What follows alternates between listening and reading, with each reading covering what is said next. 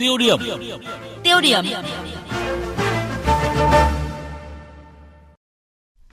Thưa quý vị và các bạn, vào ngày mùng một tháng tư vừa qua, Công an thị xã Từ Sơn và Công an tỉnh Bắc Ninh đã bắt giữ Ngô Bá Khá và hai người bạn cùng sinh năm một nghìn chín trăm chín mươi ba để điều tra hành vi sử dụng ma túy, tổ chức đánh bạc và liên, ho- liên quan đến hoạt động tín dụng đen. Và trong chiều ngày mùng ba tháng tư, Công an Bắc Ninh chính thức ra quyết định khởi tố bắt tạm giam Khá Bảnh cùng bốn đối tượng về hành vi đánh bạc và tổ chức đánh bạc.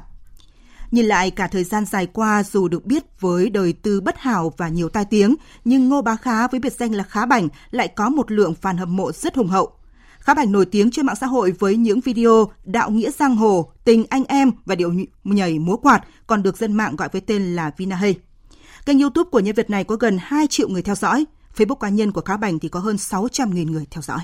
Vâng, vùng cùng với cái tên Khá Bảnh thì giới trẻ còn đang theo dõi các nhân vật băng đảng khác mà bắt chước các điệu bộ, cử chỉ, lời nói, coi là thần tượng bằng việc chụp hình chung và chào đón tung hô ở ngoài đời thực, thậm chí là biểu diễn các hành động của thần tượng tại các sự kiện chính thức trong trường học. À, câu hỏi vì sao các nhân vật này lại trở thành thần tượng của giới trẻ? Ai, điều gì trở thành mối lo ngại khi tình trạng loạn chuẩn văn hóa đang diễn ra ở khắp mọi nơi trong xã hội từ những vụ việc như thế này? Mục tiêu điểm hôm nay chúng ta cùng giải mã hiện tượng loạn chuẩn văn hóa qua phần trình bày của biên tập viên Ai Kiều. Trước khi bị bắt, Khá Bảnh đăng nhiều những đoạn băng ghi hình có lời lẽ tục tĩu giang hồ trên mạng xã hội YouTube với gần hai triệu người đăng ký theo dõi. Ngày hai mươi sáu tháng ba, do đốt xe máy rồi quay hình đăng lên mạng xã hội, Khá Bảnh bị phòng cảnh sát hình sự tỉnh Bắc Ninh lập biên bản song chưa xử lý. Bảnh đập xong Bảnh, Bảnh đốt luôn con này mọi người ạ. Trước đó, ngày hai mươi mốt tháng ba, Khá Bảnh bị Cục Cảnh sát Giao thông phạt vi phạm hành chính năm triệu năm trăm nghìn đồng và bị tước bằng lái trong hai tháng về hành vi dàn hàng ngang cùng một số thanh niên để chụp ảnh trên cao tốc Hà Nội-Hải Phòng. Mặc dù có nhiều hành vi ảnh hưởng tiêu cực đến giới trẻ như vậy, nhưng Khá Bảnh vẫn được tung hô chào đón như thần tượng ngoài đời thực. Một câu hỏi khiến nhiều người băn khoăn đó là tại sao một người có quan niệm lối sống hoàn toàn trái ngược với những chuẩn mực đạo đức như Khá Bảnh lại được giới trẻ tung hô như vậy. Sau đây là góc nhìn của một số bạn trẻ về hiện tượng này. Về việc mà Khá Bảnh được nhiều người theo dõi thì mình nghĩ là bây giờ Facebook nó phổ biến rồi, khi mà đăng lên thì nhiều người thấy nó hay, nó xàm xí rồi có thể là nó thu hút được nhiều lượt theo dõi thì người ta chia sẻ. Em thấy uh, Khá Bảnh uh, đem lại cái sự giải trí cho mọi người ạ, à. Thì người xem cũng kiểu hứng thú. Em nghĩ là do giới trẻ kiểu như là hiếu kỳ, thích tò mò ấy ạ, à. Thích uh, kiểu xem mấy cái uh, mà nó kiểu trend, giới trẻ cũng kiểu nhìn theo đấy, uh, kiểu nghĩ mình uh, tính cách các thứ cũng uh, hợp với Khá Bảnh, uh, kiểu đú theo ấy ạ. À. Em nghĩ là nó kiểu giống bất cứ một cái hiện tượng nào khác, kiểu như là lệ rơi hoặc là những cái gì nổi lên trên mạng xã hội thôi, chứ nó cũng nó chỉ là một cái trend mà mọi người hùa vào để thích thôi, chứ cũng chả phải là à, thần tượng hay cái gì cả. Có thực Khá Bảnh chỉ đơn giản là một trend mới, tức là hiện tượng nhanh nổi tiếng, nhanh chìm lắng như lời của các em học sinh vừa nêu hay không? Trước hết, Khá Bảnh được yêu thích bởi hình mẫu sống không theo khuôn phép nào. Những việc làm của Khá Bảnh mang tính ngẫu hứng, đặc biệt là ý muốn thể hiện bản thân nổi lên rất rõ.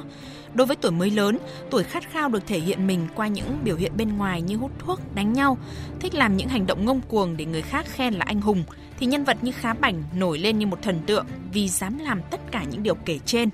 Tuy vậy, chuyên gia truyền thông Nguyễn Ngọc Long cho rằng việc theo dõi, học theo nhân vật này sẽ làm các bạn trẻ loạn chuẩn về văn hóa, đạo đức. Cái nhân vật của bạn Khá Bảnh là một cái trường hợp rất là đặc biệt. Bạn ấy khai thác một cái nội dung mà nó đi vào cái cái nhu cầu của mọi người. Riêng trường hợp của Khá thì là đặc biệt bởi vì là bạn ấy đánh vào một cái chủ đề, đó là cái chủ đề xã hội đen. Thì cái đấy nó nó lạ bởi vì nó chưa từng xuất hiện ở đâu. Thế cho nên là mọi người rất là tò mò. Sự tò mò đấy thì dẫn tới cái việc là người ta phải theo dõi. À, có nhiều người thì nói rằng là à, cứ kệ đi bởi vì là các bạn trẻ sẽ à, nhanh thích rồi nhanh quên, à, nhưng mà tôi không nghĩ như thế, à, bởi vì là à, khi mà các bạn trẻ cái nhận thức rồi là cái cái sự tự chủ của các bạn chưa lớn ấy thì các bạn rất là dễ học theo à, những cái thói hư tật xấu, những cái mà chúng ta gọi là lệch chuẩn, à, và cái việc lệch chuẩn đấy nó sẽ làm cho cuộc sống này trở nên hỗn loạn. Cùng với cái tên Khá Bảnh, các bạn trẻ bây giờ còn có những thần tượng khác như Dũng Chọc, Hiệp Đen, Phú Lê, Quang Rambo, Huấn Hoa Hồng, Dương Minh Tuyền, Bình Chọc, vân vân. Khi có một Khá Bảnh trong xã hội thì đó là hiện tượng, nhưng khi có quá nhiều hiện tượng như thế thì đó là xu hướng. Xu hướng đám đông hâm mộ các anh giang hồ sống ảo. Xã hội tưởng chừng rất đa dạng nhưng lại thiếu hình mẫu. Nếu để kể tên một vài tấm gương sáng cho các bạn trẻ noi theo, thực sự được các em yêu quý, xem chừng không dễ dàng, bởi sự thiếu cân bằng giữa cái chưa đẹp và cái đẹp, nên xã hội dần méo mó về thẩm mỹ, xã hội dần loạn chuẩn về văn hóa, dù văn hóa là thứ tưởng chừng như ai cũng biết và ai cũng hiểu. Làm cách nào để hiểu giới trẻ và đồng hành với họ, để có sự hướng dẫn, chỉ lối? Làm sao để các bạn trẻ nhận thức được trào lưu nào là tốt hay xấu, điều gì cần ủng hộ và điều gì cần ngăn chặn? Đây chính là vấn đề thách thức với ngành giáo dục, truyền thông và các bậc phụ huynh. Phó giáo sư tiến sĩ Nguyễn Hoàng Ánh, giảng viên trường Đại học Ngoại thương Hà Nội kiến nghị giải pháp. Chúng ta phải thấy rằng bản năng con người là có cái nhu cầu. Người ta thích thứ nhất là những gì khác lạ. Do là chúng ta hàng ngày chúng ta cứ bắt trẻ con là không được nhìn thấy những thứ như thế, trong khi nó nhan nhản xung quanh cuộc sống của chúng ta. Cái vụ này thì nó sẽ chắc chắn là nó phụ thuộc phụ huynh là chính. Chắc chắn là các bố mẹ phải nhìn lại về cái sở thích lên mạng của mình.